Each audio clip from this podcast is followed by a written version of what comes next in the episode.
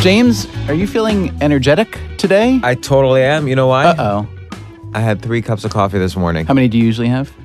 Um, three. But let me ask you a question. I Hmm. Wait, never. it's my turn to ask the okay, question but I'm, today. inter- I'm interrupting already. You- Then you answer, ask your question. This is a quick one, just yes or no. Yes, Is coffee good for you or bad for you? yes. All right, ask your question. Okay. I will say this about coffee. I've been uh, on a little bit of summer holiday with the family. And so we're staying in a place where I don't have my regular coffee. And I find that of all the things that are not routine, you know, when you stay in a different place for a while, different bed, different place, different light, different routine, different everything, the one thing that bothers me, like physically, I, it's hard to get over is coffee.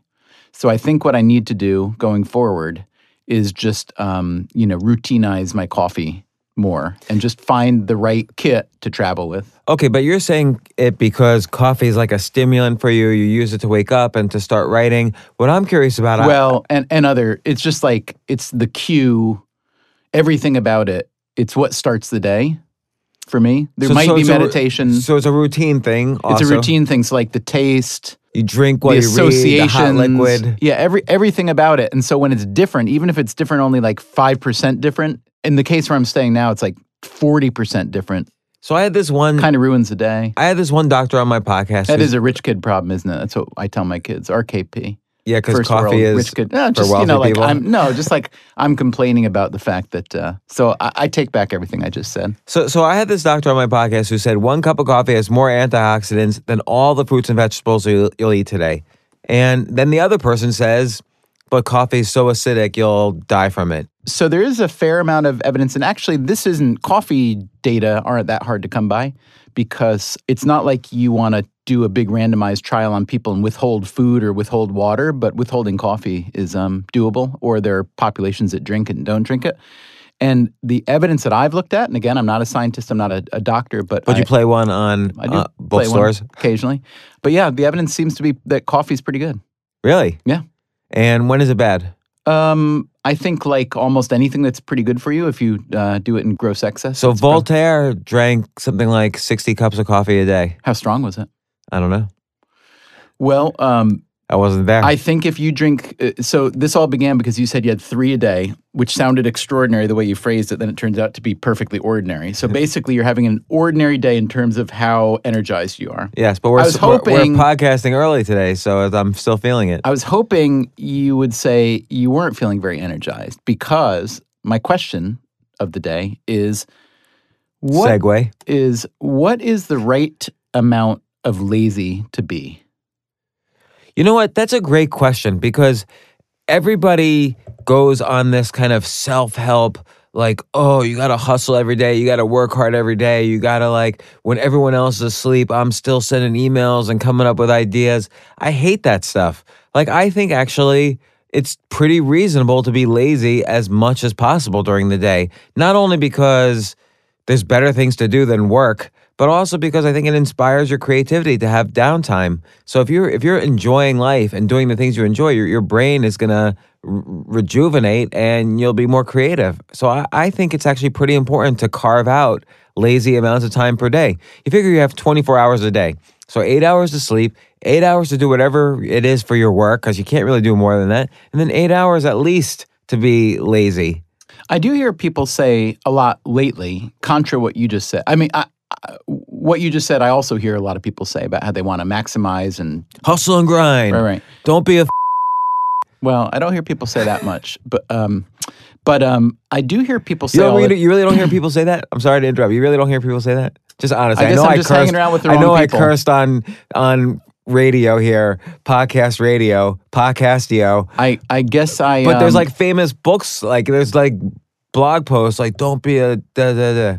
Yeah, I don't read those. I guess I, you and I travel. You travel in more rarefied circles than I do. I Right, I guess I'm around a lot of boring people, but um, I do hear people say all the time that laziness is the key to Failure. great. I no, the opposite to great ideas and and and stuff like that. But I, I don't think it's laziness. I think it is a strategic disengagement with all the junk and the noise that, that we do to feel like we're being productive even when we're not. You know but, what I'm saying? But is even that like semantically just an excuse? Because like like I've written 18 books, millions of words on blog posts. We both have two podcasts at least. You have three. We do lots of different things, and yet I I probably spent most of yesterday doing nothing, like just being lazy. And had how did what and what came out of it? Did you get a sense of contentment? Did you get a sense of inspiration? Did you get a sense of frustration? Did you feel you should have been doing more? No, I mean, I was really happy to just relax and I went to a comedy club, watched a friend perform. Uh, I read a book that I'm really enjoying. See, but I would argue that a lot of what you, a person like you, might consider, quote, lazy, is actually just doing a kind of different mode of your work. I watched Dexter. Yeah. Well, but I mean, you're a writer, you're a thinker, you're a talker. So anything and everything can become part of your work in that way. So, really, reading a book, going to see a friend do comedy, watching a TV show, those are all, none of those are really that far outside the, the, Okay, so then what would be lazy for me? I'm going to take a minute to think while Steven reads this word from our sponsor. We'll be right back.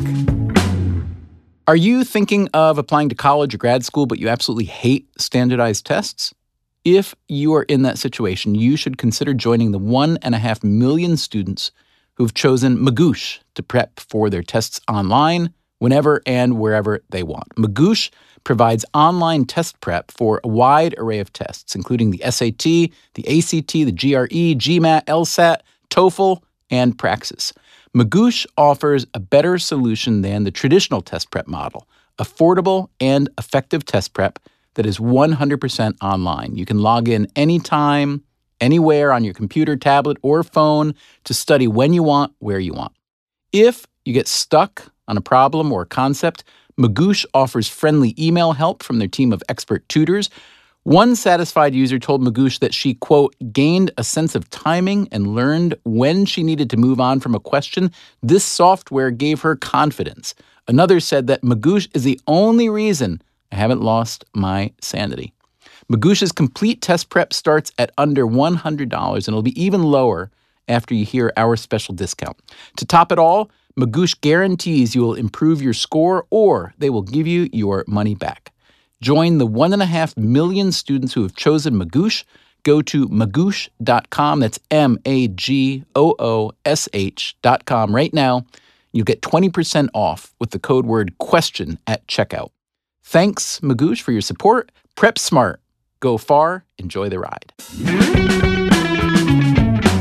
Here's what my mind thinks when I think about the question is like transportation, right? So there are a lot of different ways to get from point A to point B, especially now. Living in Manhattan is really interesting because you have a lot more ways, well, not a lot more ways, but a few more ways than you ever used to. A lot of places, a lot of times the distance between point A and point B in Manhattan is walkable. You can bike, and now there are city bikes everywhere. So you can actually do that. You can take buses, you can take subways, you can take taxis, you can take your own car if you have a car, skateboard, rollerblade, people do that. And then now there are all these car for hire services. And yet I find that almost whenever I can, if the distance is under, let's say, 30 blocks, which is about a mile and a half, I'm always going to choose to walk. And even though this might sound kind of nuts, because I'm making an argument for lazy, I do that kind of out of laziness. And that Well, see, I- I, take an Uber out of laziness because I don't want to walk the 30 blocks. See, but I, um, but here's the reason I like walking. To me, a walk is like okay, maybe walking isn't lazy, but to me, a walk is a creating an environment for the mind to feel relaxed and on the border of lazy. And what I mean by that is, if point B where I'm going to is my office and I have some writing to do or interviewing someone, I know that an Uber is going to get me there in about whatever eight minutes, and walking 30 blocks is going to take me about 23, 24 minutes.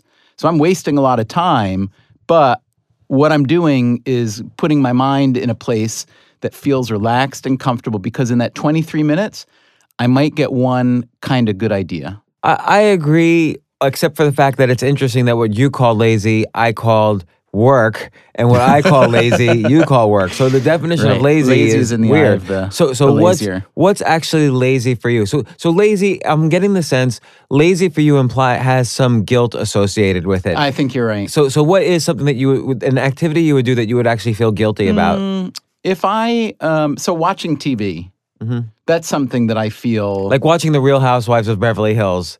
Let's say is that well, lazy that, for you? Since I've never done, I've never, I've, I've probably seen snippets of those kind of shows for like 30 seconds when I was in someone's house or whatever. So to me, if I did that, I would feel like that was good anthropological research. Oh, okay. frankly, right. because I think it would probably be fascinating. I'd probably pay attention, but Try try Vanderpump Rules and let's see how you feel. That's a spinoff from Real Well, Housewives of Beverly Well, Hills. Here's the other thing that I think about lazy. I think that the way I see lazy, to me, it does connote guilt. But to me, lazy can be looked at sort of as a synonym for efficient, right? So, like, I want to do something with the least wasted effort.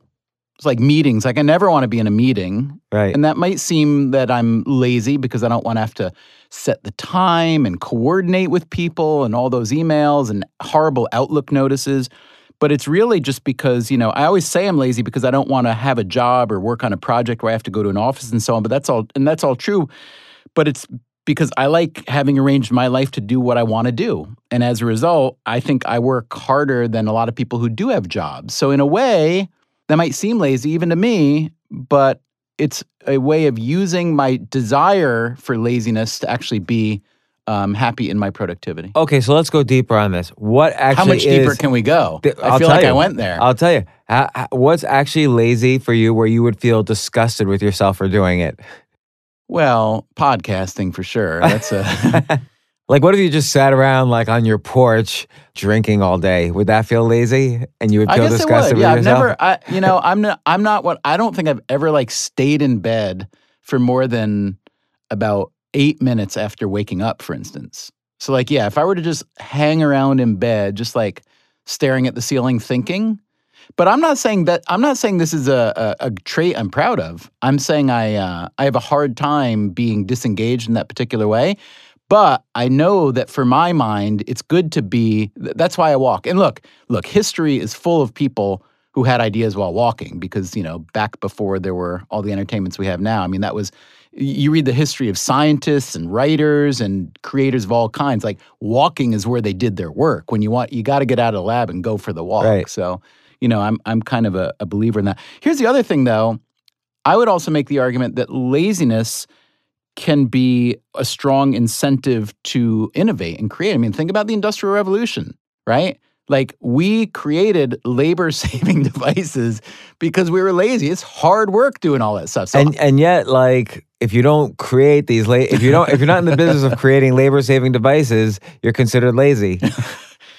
And the irony is, I mean, for well over 100 years now, the smart money, the smart eggheads have been saying that our creations of labor saving devices are going to be so great and advantageous that we'll have all this free time to do what we want. And even though I think we're kind of on the border of there, most people don't seem to embrace that or want it even. Yeah, people are really anxious and unhappy, and uh, they feel like their jobs are not satisfying because everything's getting automated. And you know, as we create these lazy devices, you know, in, in terms of automation and stuff, the economy or or our, our perceptions of the economy suffer.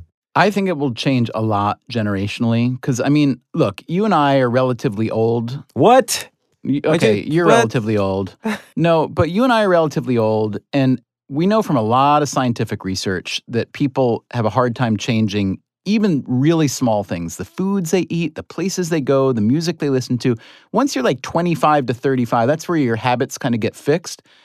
So I do think that gener- here's a parallel. When I was, I mean, even today, when I I have a much harder time spending a large amount. If I have to buy something that's expensive, it's a lot easier for me to do it on a credit card than with cash because cash feels more real to me. And a credit card feels a little bit more illusory. But the research suggests that for younger people, let's say 25 and down now, where plastic has just been the way to grow up, it's exactly the opposite. That because credit is the standard mode of spending, and because it leaves a trail that you and everyone, maybe your parents or spouse or whatever, can see, that that's the one that feels like it's tied to you know the real stuff, whereas cash is more you know you can be frivolous with it. And so i think that's a, a small but parallel example of how our attitudes toward being busy versus lazy being productive versus being relaxed and enjoying i think are going to change.